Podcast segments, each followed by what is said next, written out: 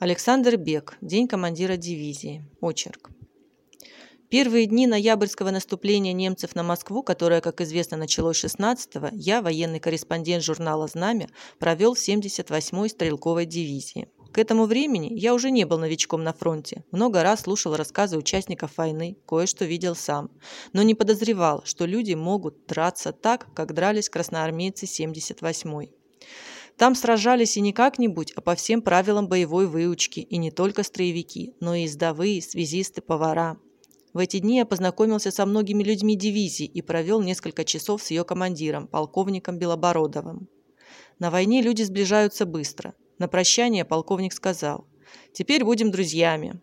Он показался мне таким же необыкновенным, как и его дивизия, и, каюсь, я влюбился в него.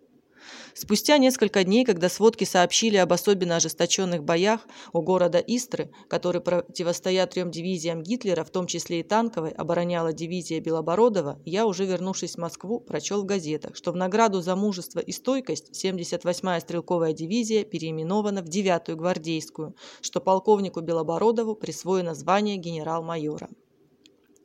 Растроганный, я читал и улыбался. Мне казалось, что это моя дивизия и мой генерал. Утром 7 декабря я случайно узнал, что в дивизию только что повезли гвардейское знамя, которое предполагалось вручить в тот же день с наступлением сумерек. Недолго думая, я сел в метро и поехал к фронту. Поездки на фронт в эти дни не занимали много времени. На Волоколамское направление маршрут был таким. На метро до станции «Сокол», там пересадка на автобус номер 21, курсировавший до Красногорска, оттуда до линии фронта оставалось 12-15 километров. Удивлению, я не сразу нашел девятую гвардейскую. Грузовик, на который я пристроился, свернул близ станции Гучкова в сторону, а я спрыгнул на шоссе.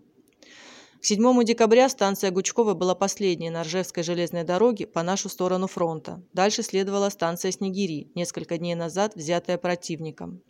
Чувствовалось, что фронт где-то рядом.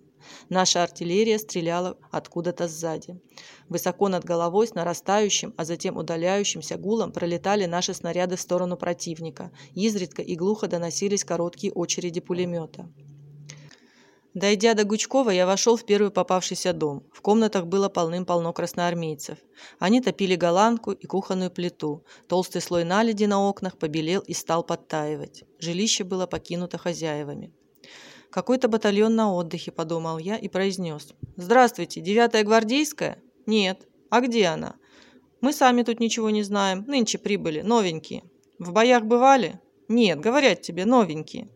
В соседних домах я встретил то же самое. Множество красноармейцев, только что прибывших, никогда не нюхавших боя. Никто из них не знал, где девятая гвардейская.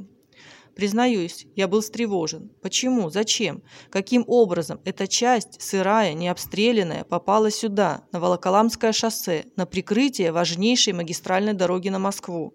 Я знал суровую правду войны. Знал, что через две недели, через месяц такая часть приобретет стойкость и ударную силу, станет твердым боевым кулаком. Но сегодня странно, очень странно. И куда делась девятая гвардейская?